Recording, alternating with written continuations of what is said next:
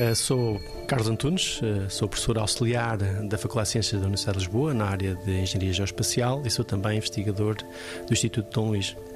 A subida do nível médio do mar é ela própria um, uma alteração do clima uh, forçada pelo uh, aquecimento global. Para além da subida do nível médio do mar, em termos de alterações climáticas, nós sabemos que é previsível que haja um aumento da intensidade ou da frequência da tempestuosidade, ou seja, temporais mais intensos com maior frequência. Isso vai causar problemas na costa, essencialmente costas arenosas,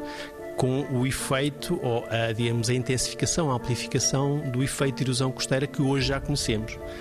O meu grupo, em particular, já trabalha desde 2014, 2015, agregando duas áreas científicas. Uma que é os sistemas de informação geográfica, que é, digamos, a tecnologia que nos permite espacializar fenómenos e processos e dados, e outra que é a análise de processos físico-matemáticos que eh, eh, descrevem a erosão costeira, a subida do nível meio do mar, a variação das marés. Juntando estes dois conhecimentos, temos feito cartografia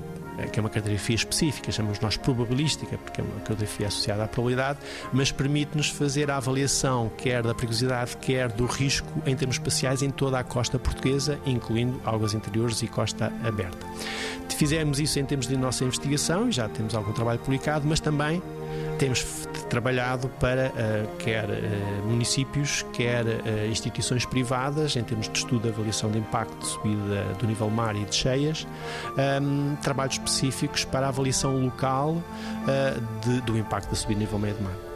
90 Segundos de Ciência é uma produção conjunta Antena 1, ITQB e FCSH da Universidade Nova de Lisboa, com o apoio da Fundação para a Ciência e a Tecnologia.